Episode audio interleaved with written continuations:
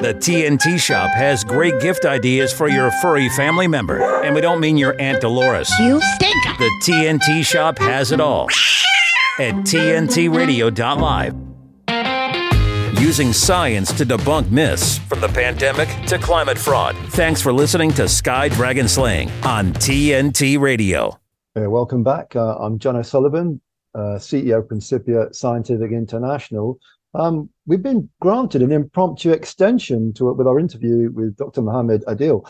Um, um, our guest, scheduled, scheduled guest, has not been able to make it. So, Dr. Adil, we, have got another period of time, if you like. To, you were eager to, to say yeah, something a bit more. That.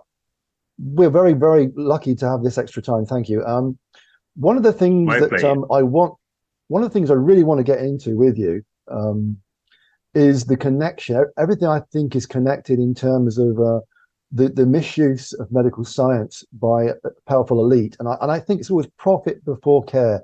Um, I, I, think the, the, the cynics amongst us will say that um, medical profession, the big pharma, not so much the doctors and, and practitioners, but the, the, the big pharma itself as a corporation, corporate entity, um, they want uh, treatments, not cures, and I, and I think that's where they make the money. They, they can get a customer for life they're much happier. Um, it's not really in their interest to have people not on long term treatments.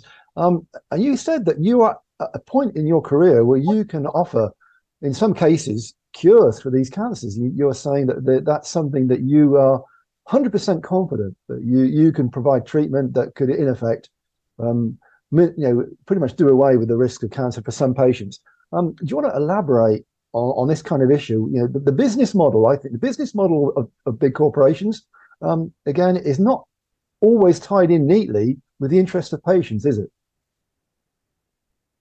Exactly. You know, they are not interested in patients. They have uh, actually intruded into the health system and they are very much in alliance with the MRHA, NHS, and uh, uh, regulate medical regulators and uh, different pharmaceutical companies you know all of them the CEPI and uh, unicef johnson and johnson astrazeneca pfizer's moderna they, they all have made trillions of money which i predicted in early 2020 that this is going to happen. And i'm glad, glad that whatever i said after three and a half, more than three and a half years have turned out to be true. I said hmm. the lockdown will affect on the economy, which has come out to be true, and followed by the vaccination, which was rolled out in a rush, uh, in a planned way, whatever you can uh, say, because as a scientist and researcher, the vaccine requires at least eight to 10 years before going through proper trials, testing, and marketing for the safety of the patient and the proper safety data is made before any drug is introduced into the market. But what was the big rush? That's my question. What mm-hmm. was the big rush of introducing untried, unlicensed vaccine to the public without their informed consent? Mm. I I, yeah. I still need to get this answer from the people who have done that in collaboration with the big pharmaceutical companies. Yeah. Why the, they um, got the, the, indemnity for that? Exactly. We we should uh, emphasize it. I mean, I've emphasized it on other shows. I, I, I want to emphasize it with you because I, I know you'll agree with this. Um, big pharma, you know, when they roll out vaccines, it's the only business in the world that has absolute immunity from prosecution for any harm caused. If, for example, aircraft manufacturers and motor car manufacturers, if their products cause death or injury, they can be fined many millions, you know, in, in the courts. But, you know, with the issue of vaccines, you said Pfizer, uh, AstraZeneca, Moderna, um, these companies, they pretty much can kill as many people as they like if they do so in good faith because the, the get out clause given to them by politicians was this emergency use authorization. Emergency use authorization was a kind of um, a get out clause used by, I believe, a private public partnership, shall, shall we say, by the elite in, in politics and the, you know, the, the billionaire class in corporations. Because again, us poor people, the, the public, we have no um, means of recourse, do we? Um, and the only way we can defeat this, I believe you may agree with this, the only way to defeat this is to show bad faith. If we can show bad faith that there was willful intention by those powers that be, you know, uh, collaborating with each other, the politicians and the big pharma corporations, to introduce something that wasn't declared openly. And one of the things that uh, I know a lot of people have picked up on is this idea of informed consent. The concept of informed consent, you know, people didn't know that the, these, as you say, you need eight to 10 years to verify the safety of a vaccine. Um, some of these vaccines, uh, the allegations are that they contain um, mRNA gene therapy that, in effect, um, undermines, if not destroys, the immune system, making people very more likely to have, um, for example, underlying uh, problems with cancer um, reappear. Um, so again, people are finding that, yes. Um, you know, the cause now. A lot of people are talking about a new term, sudden adult death syndrome. The idea that uh, people can drop down from myocarditis.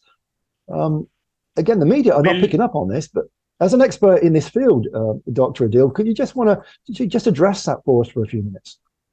Yeah, as an expert in uh, in various in multiple specialties, uh, other than being a surgeon of different specialties, I have a fair bit of knowledge about this microbiology, the virology, the vaccination and all sort of agenda because I'm a teacher and trainer for the last 35 years and I had got to have a command on what I say is true, which is very important for my medical ethics. So my my point is, you know, this vaccine, when it was given, nobody knew about the content of the vaccine.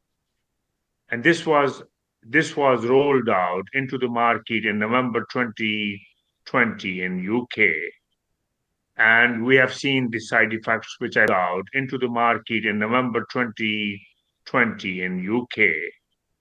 And we have seen the side effects which I predicted a long time ago that people now, two years down the line, people have suffered a great deal of complication related with this new sort of mRNA vaccine, which they don't want to show the content of that vaccine. This is different than the other vaccine which you and me have been through, eight or 10 vaccine when we were in children mm.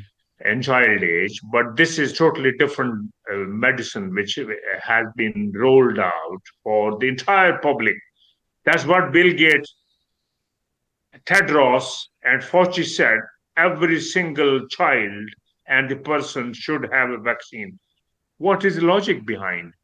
What vaccine is going to do? What they're, they're talking about is hyperimmune response. If somebody is healthy and he has got uh, the autoimmune system within the body as a scientist, I know that. They're not scientists. Bill Gates is not a scientist. He's not a doctor. Tedros is not a doctor. He's a PhD. I don't know where he did it from. And so is a Fauci. What he's a microbiologist. So I'm much more qualified than them to to to comment on that. That mm. the the medicine has to be proved before rolling out into the market. Now, what has what has happened is millions of people have passed away, especially the youngsters I've seen, the young people dying right and left, especially the sportsman in the playground. Previously, mm. it was one uh, patient dying out of 100, 1,000, 100,000. But now it's 10 out of 100,000 sportsmen are dying in the in the field. Pilots are, are, are falling away during the flights. And somebody, you know, you will see that it has disappeared. Why why people are dying? Why, what is the cause of that? And we have see, seen patients suffering from clots due to the hyperimmune response, which causes the a spike protein, which leads to, we take over the natural messenger RNA. Messenger RNA actually takes information from the DNA, which is inside the nucleus, and brings it outside where the the uh, antibodies are, and then it passes out the information, which is a natural one, to what sort of proteins are required.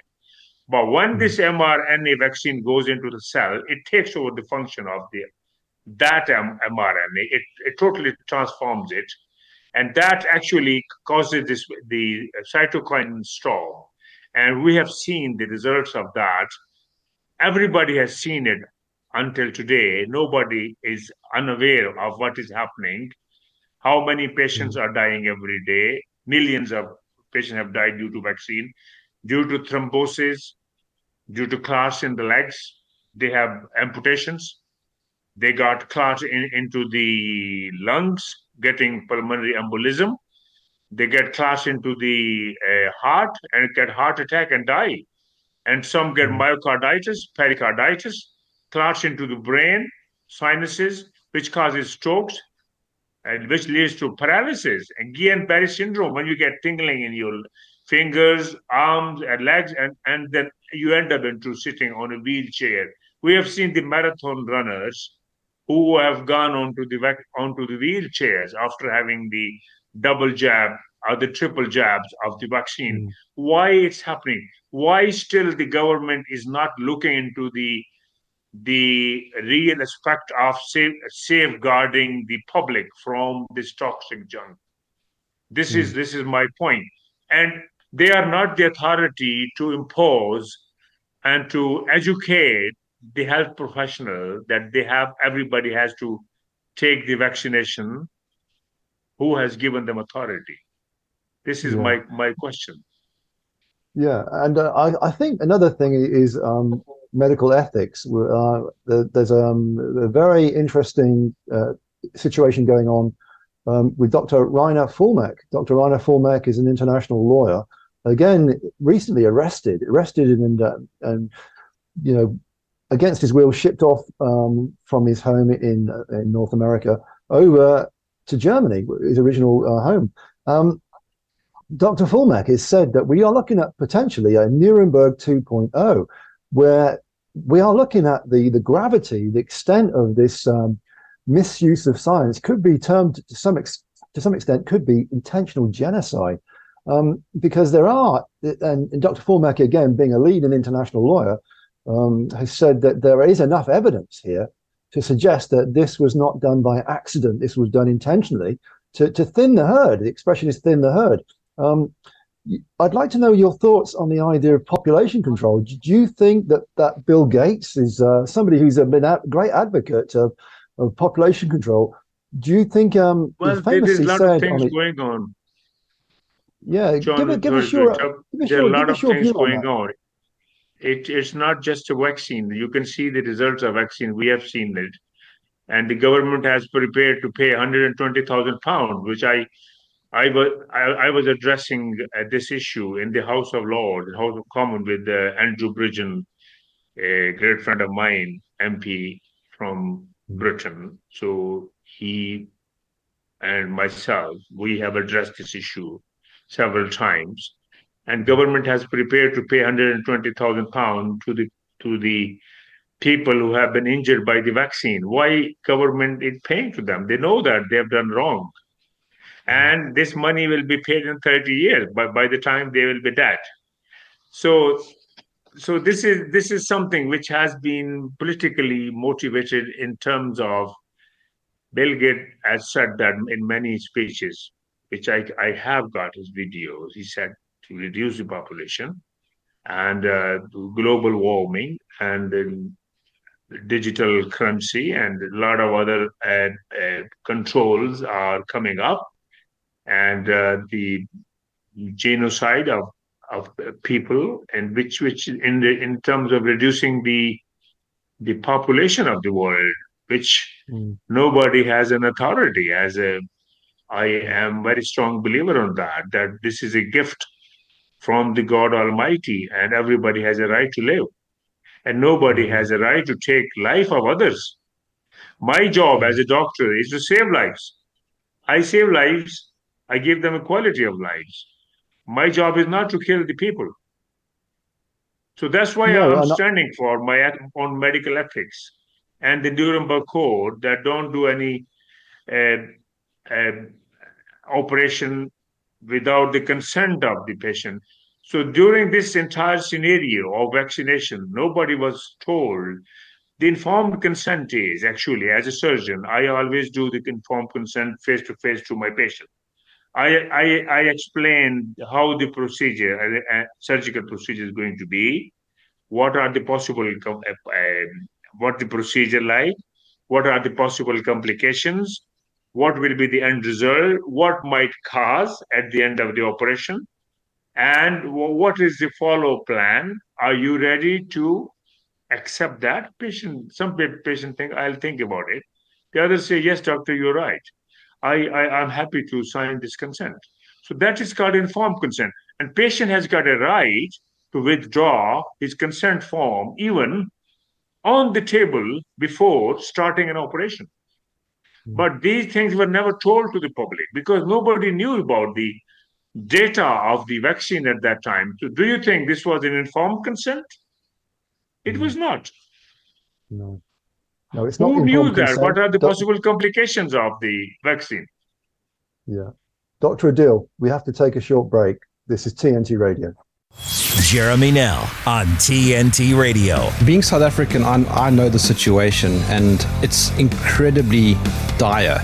Basically, our farmers, mostly white, have been under attack for years and years and years. And when I say attack, I mean that physically, don't I? Yes. Um, since the dawn of democracy in South Africa, since 1994, we had an average of uh, one farm attack every second day. Um, so it averages around uh, 175 to 190 farm attacks every year. And we had a farm murder on average every fifth day. Um, but over the last few months, both those numbers have picked up. Murders in other sectors of society are not accompanied by the same levels of brutality and torture as you will find in farm murders. Jeremy Nell on today's News Talk, TNT Radio. back in time. And, and who was Mike Flynn? He was the National Security Advisor to the president. Why is it that they go after me so hard? Why me?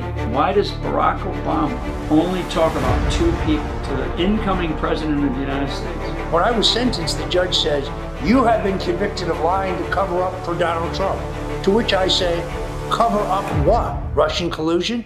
There was no Russian collusion to cover up. We see in today's current uh, scenario with President Joe Biden, who came in with high expectations, that he has been viewed as divisive. And we're committed to advancing transgender equality in the classroom. The liberal media say, well, this is his love for his son, and yes, he's going to protect his son. But let me tell you, a lot of fathers love their sons, but their sons had to go to jail when they broke the law. This moment, people see a lot of those telltale signs of a far left drift to the country. Whether you're talking about socialism or you're talking about communism. Socialism is just a kinder cousin of communism, but the goal is the same for the state to have control of every aspect of your life.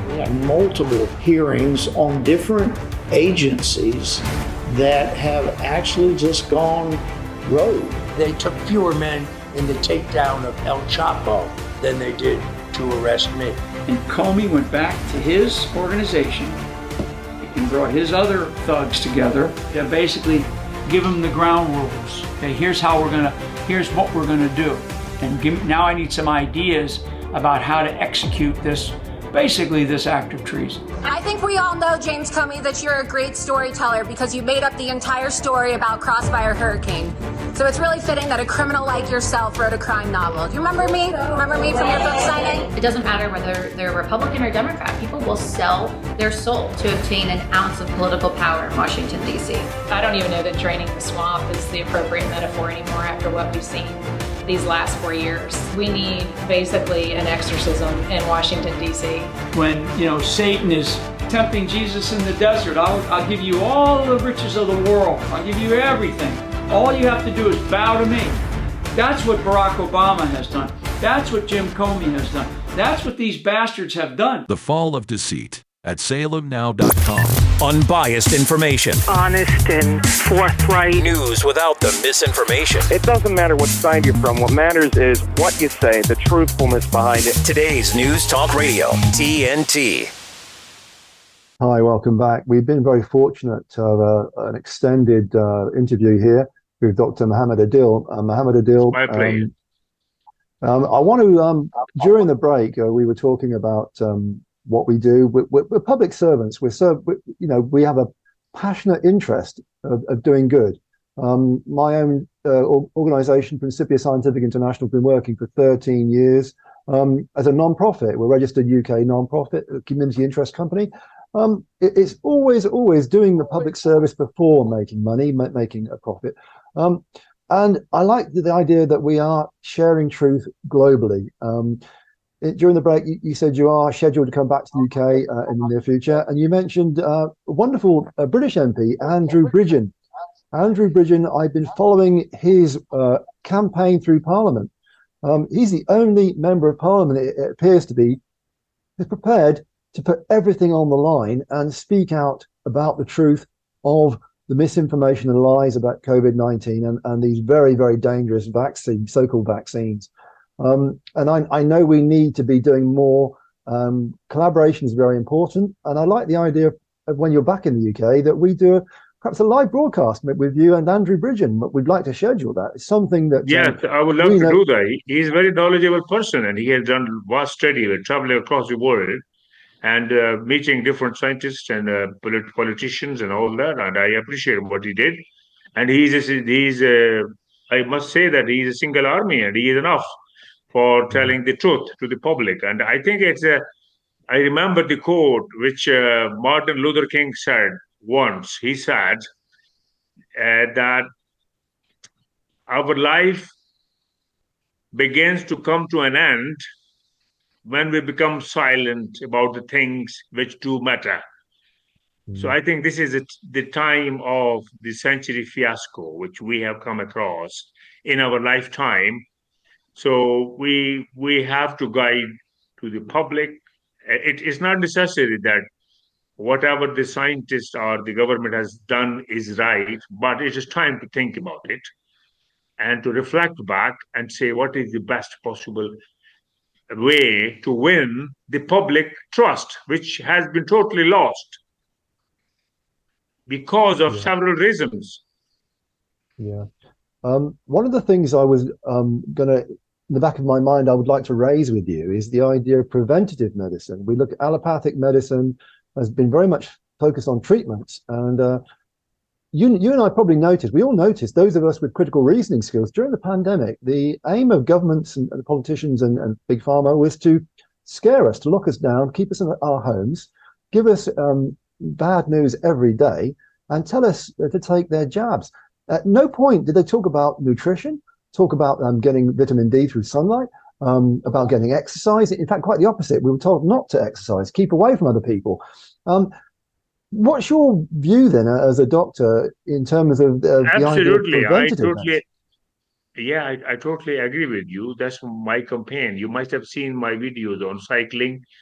I do 20 kilometer, 25 kilometer every day, five times five times a week. You can see that on Twitter or on social media, and that's my campaign about bringing the people of any age to start exercise because that prevents 35 to 40% risk of having heart attack compared to those who are having a sedentary life.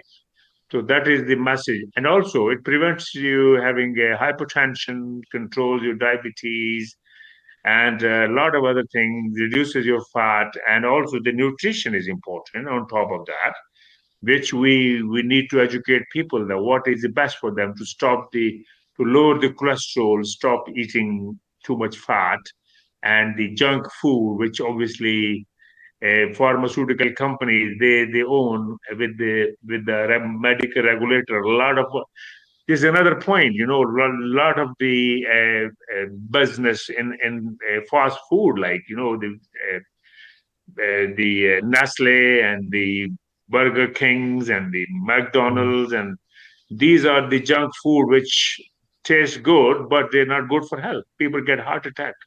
and they die very Yeah. earlier than they expected. So we need to educate people to do exercise, to do good nutrition, and to look after their health and good sleep, uh, and be happy. That is very important. I'm the one who will, would be very happy to educate the public about the good health and the good nutrition and Yeah, happy yeah, life. Like, like, yeah, like you, uh, like you, I was in the UK during the terrible times of the lockdowns, and uh, my my um, abiding memory of all that was the idea that the, the key thing you were meant to do for your health was to take the shot and to have the shots. Um, and very few people were talking about nutrition.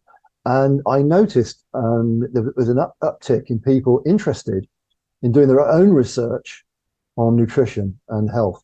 And I think there's been a shift away from confidence in the NHS because, as you said, the NHS, in effect, is um, partly That is mismanaged, actually but lost mismanaged. credibility. Yeah, losing its I agree with you Yeah, yeah. that the NHS has actually gone into a ditch. So 65 to 70 percent people have gone on a private treatment. You still, you're even as a doctor, I am unable to see a GP. Last time, a couple of weeks ago, I saw, I went to see a, I had a bit of sore throat. I went to see a GP. I was asked to come. I went there. I met a paramedics. So he saw me and he wrote a prescription for me. I said, Well, what? He was a young lad. I asked him, What? Are you a doctor, a young doctor? He looked like a doctor. He said, No, I'm a paramedic. So this is something new is coming up. It is such a shortage of doc- doctors. Same thing is happening in the outpatient department in hospital. Patients are being seen by non-qualified and uh, people who are not authority to even write a prescription. And he went and he said he will he can't write a prescription. He will ask somebody else to write a prescription. So this is sort of things which which has come up recently. Online two weeks appointment, on the uh, phone appointment. So so things have changed. So would would you think that this is a new world order which has been implemented already, which we were expecting? It's a part of that, I suppose. Do you think that the um, saving grace, the, the one uptick for us as uh, ordinary citizens, is that the fact that we have the internet and independent experts, doctors, and free thinkers online sharing their knowledge, sharing experience? Um, and also, what's your thought about traditional medicines? I mean, I, I've, I've spoken to many people who've said that we should not um, dismiss medicines and treatments that have been used for thousands of years and maybe a bit more open minded about these things. Yeah, I think all the medicine, which I, uh, it has been a traditional allopathic medication which has been introduced since long time. Every medication does have, even paracetamol has a side effect. It causes damage to the liver, and many patients I've seen having a liver transplant because of excessive dose of paracetamol. Yeah, you, you know that. Yeah. And the the other side is a homeopathic medicine. You know, people are not getting proper treatment because of the uh, the workload on the shortage uh, on on the doctors, uh, the shortage of doctors. The nurses are short. Fifty percent consultant have resigned already from the NHS job because they are burned out during this period. And uh, I think uh, the trend is towards some sort of alternate medication which is obviously the natural natural path. They are promoting in that way to get the the uh, homeopathic sort of treatment with the better results. So because of the uh, the allopathy, which which obviously has been used for so long, but uh, obviously the surgery is has got its own place. Uh, you need to remove the breast cancer and bowel cancer and endoscopy. But the other medication which we are talking about, other than the allopathy, the homeopathic medication, the natural medications can be um, uh, ca- will flourish in future. I think so. That is going to be a future. Uh, another thing that I'd like to pick your brains over is the um, the, the great debate between a lot of uh, medical um, free-thinking medical people who, who who say that we should have a fresh look at the idea of terrain theory, one of the things that people have said is uh, the, the fact that vaccines don't uh, accord with Koch's postulates, that a lot of assumptions have been made in modern medicine. And germ theory, Louis, Louis Pasteur's great gift to the modern world, germ theory, again, may be imperfect. It may not be the, um, the answer to everything. And the idea that terrain theory, Antoine Béchamp talked about terrain theory, if you have a good immune system, pretty much you can, you know, you can hold up your, your health to anything. Um, what are your thoughts on on these two competing theories of, of health? Yeah, there was two, the two pioneers of the uh, germ theory. One is a, a Koch's a postulates, which has got a four components. First of all, is the disease must be present in an individual, uh, and Secondly, we must be able to isolate the bug, it could be virus or bacteria, from the diseased person. And if we put it in a in a petri dish, it should be able to culture. When we remove that, thirdly, when we remove that bug again and put it into other person, it should cause the same problem as the first person had. So when we and this should be able to be isolated and recultured. So this is called isolation, culture, inoculation, and uh, uh, re-isolation. So when River, this was a this was a uh, Koch's a postulate, who was the father of germ theory, and River modified it slightly after 20 years. River's criteria. He he added up one point. He said if somebody gets the infection due to bacteria or the virus, he should have lifelong immunity. So that is the basis of the germ theory, which has been literally they have been modified according to their choice. But this is actually that is the germ theory which we all follow. If we got infection, we get the immunity against that. So it means next time we should not get that. Mm. So if yeah, we get the um, immunity, then what is the need for three monthly or six monthly vaccination? Exactly that. That will destroy um, again, our immune system. Exactly. I, I totally agree with you. And I and I feel that it goes back to the business model. The business model of Big Pharma is to put you on a conveyor belt of, of lifetime treatments. Um, because they want us to be constantly, you know, paying into their Ponzi scheme, if you like, Ponzi scheme whereby um, you know what they're doing in effect is uh, just you know enriching themselves without in, improving the general well-being of the population. It, it's argued that today, you know, the, the younger generation are perhaps the least healthy generation. The older generation who have had traditional diets, who haven't been uh, so um, uh, I mean, the vaccine schedule, we talk about the vaccine schedule today, you, are looking at 20 or 30 uh, vaccines given to newborns. You know, it's, it's incredible back in my day, you might have four or five. Um, we are overloaded, aren't we? And and I, you may agree with me, but I think a lot of concerns about the adjuvants as well. The adjuvants put into these vaccines. People talk about mercury, uh, aluminum, these kind of things. That um, the regulations are very, very light touch, aren't they? The light touch regulation because nobody wants to tread on the feet of, of, of corporations because there's always a payoff. You know, if you're a supporter, if you're somebody who enables that system, you can profit very handsomely, can't you? Yeah. Actually, what has happened was that the pharmaceutical companies, they not getting much profit out of the medicine. They thought that let's introduce something different, which is more profitable and it could be sold across the world. They invented this vaccine, and different companies were involved in that.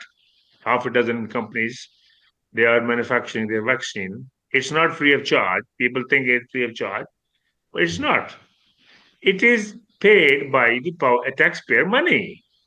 And this money, which is being wasted on vaccine, should be used for education, for improving health services, for the well-being of patients, a public, and for the uh, social setup and the infrastructure and the education. So that's what my point is. what is the point of uh, injecting some healthy child or a, a, or a lad or a man who has got no symptoms, so uh, uh, injecting a vaccine into it, which contains the attenuated dead virus of uh, COVID 19. So I've seen many people having positive COVID 19 infection even after having a vaccine. Mm. So, what is the point of injecting the healthy people? I, I, vaccine is is is not a treatment. People think this is a treatment for the COVID nineteen, but now the the next what I've noticed is anybody who has got a cough or fever, he said, "Oh, last week I had a COVID infection." I said, "Well, how did you know that?" He said, "I had a cough, I had a fever." Yeah, is that right? Yeah. The things yeah, have really. changed. You know, it's a, it's a mindset Yeah, now yeah. with a constant mindset. bombardment. Because Yeah. our brain has got a capability of absorbing the things in repetition. If something is repeated again and again, several times, then it becomes a part of memory. So previously, we used to get fever, sneezing, fe- uh, infection, chest infection, but we never said this is going to be COVID. Now everybody say, "Oh, this is COVID." Keep away. So that is Dr. that Dr. is Adil, something we're which going to have has to take. Sorry to interrupt you. We're going to have to take another short break. This is this is TNT Radio. okay. That's fine. With his expert analysis and opinion, this is TNT Radio's Timothy Shea. While the fiery images of mostly peaceful protests coming out of central Dublin over the weekend were disturbing, and although no one condones arson, property damage, and violence against police, it was good to see the Irish finally get their Irish up and direct their ire where it properly belongs against their own government, which has been selling out the Irish people for decades now. What triggered the upheaval? The stabbing of a young woman and two little children, including a five year old girl who is still in hospital with life threatening injuries, by a Muslim maniac who was, you guessed it, known to police. The Garda disarmed the man just last month after finding him with an illegal knife. They knew he was a problem and they did nothing to stop these attacks. Ireland is actively promoting its own destruction. It is committing suicide in exactly the same way the United Kingdom committed social suicide. The number one name for new boys in Galway last year? Mohammed for the first time ever. Ireland needs to get a hold of the fact that the enemy is within the gates and their own government are the ones that have opened the doors. From MAGAInstitute.com, this is Timothy Shea for TNT Radio. My baby's back from the West Coast. Here are those pictures that you asked for for your school project? First day of school, cute as a button. so long ago. Oh, here's Grandma Florence after that flood wiped out the whole neighborhood. Hmm. Sometimes I just cannot believe all the storms we've gone through here. I can only hope that we'll be able to leave this house to you one day, baby. You're our legacy. Planning for these disasters will make sure we're safe and is the best way to protect that legacy. Ah, those beans smell heavenly. Give Mom a little credit. You know what? We should make an emergency communication plan. That way we're ready this year. Oh, Great At idea. my dorm, we have emergency kits for earthquakes and wildfires, but I'm sure there's something more local I can send you with the link. Okay. Smart. I'm coming to share with you guys. Protect your legacy. Plan for natural disasters today. Visit ready.gov forward slash plan. Using science to debunk myths from the pandemic to climate fraud. Thanks for listening to Sky Dragon Slaying on TNT Radio. Uh, welcome back. Uh, we're having a like a two-hour special today. We've been quite gifted. We, uh, we had a no-show with one of our guests, and uh, we, we we've got the chairman, the chairman of the World Doctor Alliance, Dr. Mohammad Iqbal Adil, um, friend of the Royal College of Surgeons. You, you know, you're a very distinguished surgeon. You're you're somebody who uh, has great respect amongst your peers. Um, it's very important that we establish new authorities, new people we can trust, and uh, I think we've felt betrayed by our governments. We felt betrayed, as you say, by the NHS. The NHS is now in crisis in the UK. Um, it's the time to reassess. And they talk about the Great Reset. And uh, I think the Great Reset is in motion, and I, I, I believe that um, you know you've got millions of followers of the World Doctors Alliance. Um, here on TNT, again, we have audiences in the millions. Um, we're emerging as a new credible force, um, uh, Dr. Adil, for, for truth. And I, and I, believe that the one thing that unites all of us, you know, whether in the medical professions or other sciences or the businesses, um, is our love of truth. Um, we want to shine a light on things that um, we know are not for the greater good. I mean, we've been told that the, the lockdowns, for example, were for the greater good. And this is a term thrown out by many uh, eh, very, very cynical people who, who, think that they can use our, our good nature, our goodwill to toe the line and compromise our, our values, um, hoping that um, the end justifies the means. And uh, as we've seen, as you pointed out, the ends in this pandemic and this vaccine scandal do not justify the means. Millions and millions of people, literally millions and millions of people, have been adversely affected by taking a treatment, which really is a, a gene therapy, experimental gene modification that has no basis scientifically. It's not robust. It's not credible. And uh, uh, the best case scenario is it's um, you know rushed through, rushed through with the aim of doing good. Um, but take worst case scenario, uh, as we alluded to, it could be intentional population control. Um, what I'd like to do now is just just dive a bit deeper into to your wider world of views. Do you think we're going to go to the point now where we'll have to set up new institutions? We'll have to abandon British Medical uh, Council, you know, the General Medical Council, abandon the FDA, abandon the CDC, abandon the, all these so-called institutions that have really let us down? I, I think this is a time for the health professional to stand up and see do the best for for the public and the patients we have not asked how and what treatment public require for their ailment we have imposed what we wanted to impose on them mm. So this is a time for the health professionals to look back into that and, and don't keep quiet. I think it's time to speak up. This is a good opportunity in our lifetime to speak the truth. That's why I strongly believe. And we fight for justice for everybody, not for ourselves. I had no personal interest again in this entire scenario. Hmm. But I stood for the public. I stood for the right cause. I stood for the suffering of the people. I stood for the humanity. I hmm. wanted to protect the human rights, civil liberties, freedom of speech and expression. I believe everybody is born single and individual. It doesn't matter what color, race, religion, religion, or our boundary, I respect the humanity, the human being. So that's what my message is. Respect the humanity, regardless of any boundary whatsoever.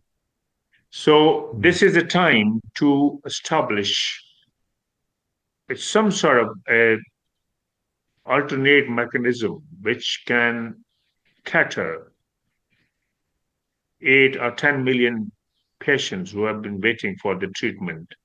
Some are very needy.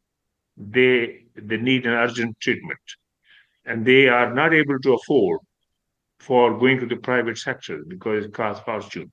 I've seen many patients who who had some breast cancers or bowel cancers and needed endoscopies or some perforated gallbladder or some other diseases. They go to private sector because they have no choice in order to do that, how they get the money from where and what they have to sell the house or they sell the car mm. or they get the treatment because they have to wait for two years to see a specialist.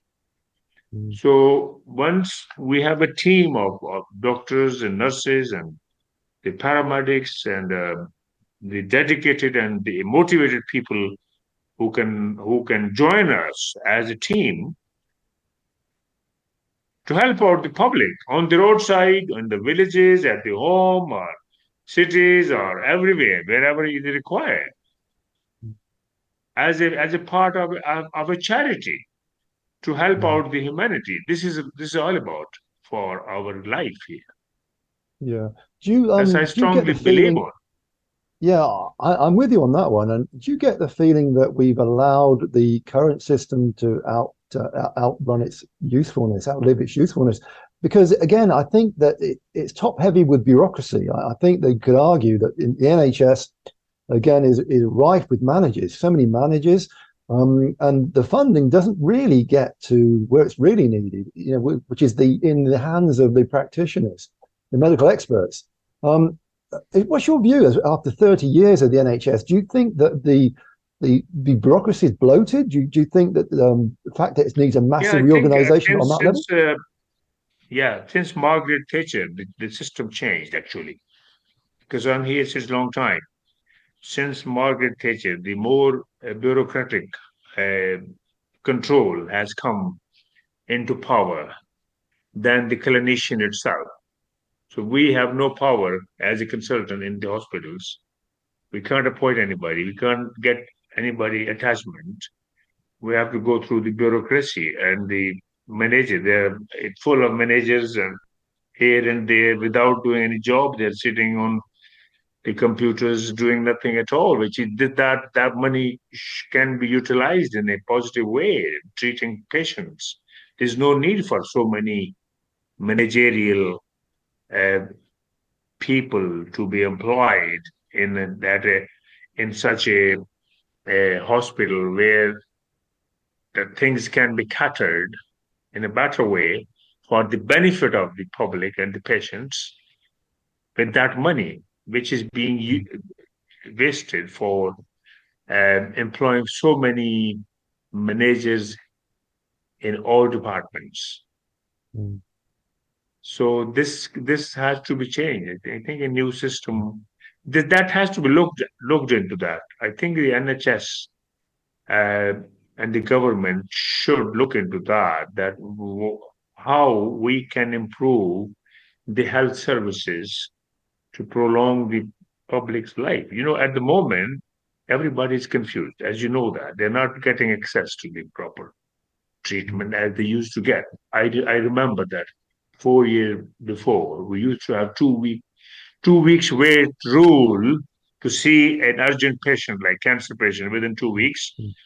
and then treat the patient within 30 days. For example, a breast cancer patient, we have seen it, we investigated it within two weeks, and we have planned it for operation to within 30 days. We have done the operation for that patient. And then we start the follow up. If that patient has got advanced disease, then the next treatment starts uh, afterward, four to six weeks later. So that was sort of thing which which is diminishing now. So the two weeks, four weeks wait, six weeks wait, it's all is is going to be story of the past, which need to be seriously uh, considered in order to help out the public and the patients. Yeah, a lot of people have argued that um, you and I, having lived and worked in in, I mean, my background is a school teacher. I worked in UK public sector education sector, but like you're a government worker, and we we've worked in for 30 years. Um, socialized medicine is criticized. They talk about socialized medicine in America. They have a private health system, um, but the problem with that is it, it seems to work out even more expensive. A lot of people have argued that uh, the unit cost per patient maybe two or three times higher. So again, um, it's a very difficult call, isn't it, to say it's either one or the other. You know, social medicine versus privatized medicine. Neither really is is doing justice to the public, is it? Yeah, of course, yeah. The medication is getting expensive, and then um, on the other side, the the homeopathic medication, and they are not that expensive compared to the allopathic medications, so which are affordable and people can be benefited with that. But that has to be closely monitored with the results and all all sort of things. Which I'm I'm geared for this allopathic medication for the last 35 years as a as a as a doctor after qualifying in five five years. So uh, so I think it's uh, it's something which which need to be which can be considered with a mutual understanding of how main idea is how to help out the public patients who are waiting for the treatment. How to get the easy access for them rather than making a phone call to the gp and then get two weeks later appointment so it should be quick easy approachable that's my idea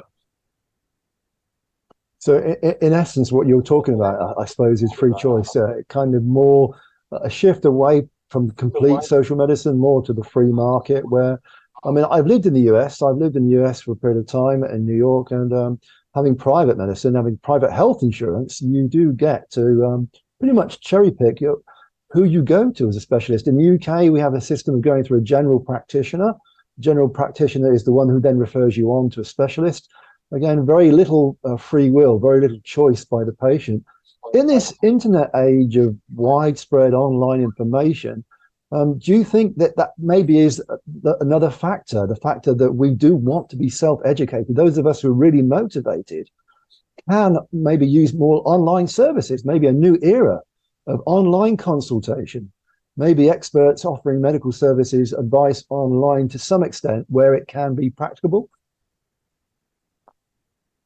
Well, it, it's happening in many uh, part of the world. The online services and online medication and the treatment without seeing a patient. But I, uh, that is a quick way of seeing that. But I, I, I believe that that is better than not seeing a patient for years and years. But on the other mm. side, the drawback is that the the feel of a patient mm. an examination one to one is extremely important to mm. which it not only reassures the patient but also to the to the to the clinician who is treating that patient. So it means that uh,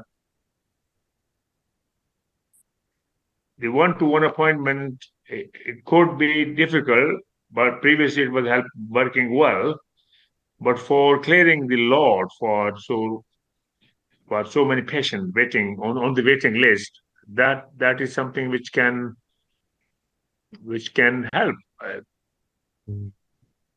Yeah, the, by the you, way, said earlier, online service from GP practice is is is a you know you you tell the symptoms, and then you get the prescription from the pharmacy, and then you come home. But doctor has not seen a patient. Like I told you, my example that I was seen by a pharma by a paramedic, and then I somebody else wrote the medication, and I I was provided the medication next day.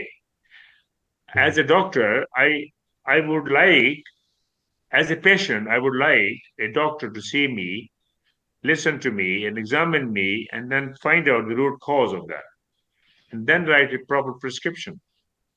Yeah. Yeah, I agree with you. The the old-fashioned idea, I I mean, you and I are um, mature in years. I mean, going back to 20, 30, 40 years ago, it was a, the case you had a family general practitioner, the family doctor, and as you say, the hands-on thing, the, the, the doctor knew the family. There was kind of an extended network. You you could kind of get into a bit more detail. Um, but now time is of the essence, isn't it? People have medical experts have very little time to share with parents. The, the one-to-one contact is gone. It's something that concerns me greatly. Um, do you think it's going to have to be sorted out? Yeah, I think this is a, a, a it's a, it's a it's a misery that one-to-one patient consultation is going away slowly and gradually, and people are being tuned to have online uh, services for their treatment. But it, it would not work for every patient because many patients require surgical intervention. For example, somebody has got a pain in the right side. How, without examining, you can't tell whether it's appendicitis or it's a kidney problem or it's a gallbladder problem or it's something else. So that has to be seen by a clinician to make a decision what exactly is required. So we can, we hmm. we cannot deny on that. This is this is a problem which will come up. You can treat somebody with a cough and uh, irritation throat or infection in chest or pain. Or, that is okay. That's easy. But for the surgical intervention, somebody having breast cancer or bowel cancer or endoscopy needs he needs colonoscopy or needs uh, ultrasound or something that has to be seen before making decision uh, whether this patient requires a surgical intervention or it doesn't require it or may require in a few weeks or months time yeah, Dr. Mohammad, Dr. Dr. Mohammad Iqbal Adil. I mean, we've had a lovely two-hour conversation. I'm afraid time is, escapes us now. Um, again, I would endorse people to go onto your crowdfunding site, and uh, we look forward to talking to you again on TNT Radio Sky Dragon Slaying. Thank you for joining us today. Thank you very much. My pleasure. Thank you ever so much, uh, and uh, Jeremy, um, for your kind work and everything. Yeah, real pleasure. I'll be in touch by email. Take care. Thank you very much. Yes, indeed. Thank you.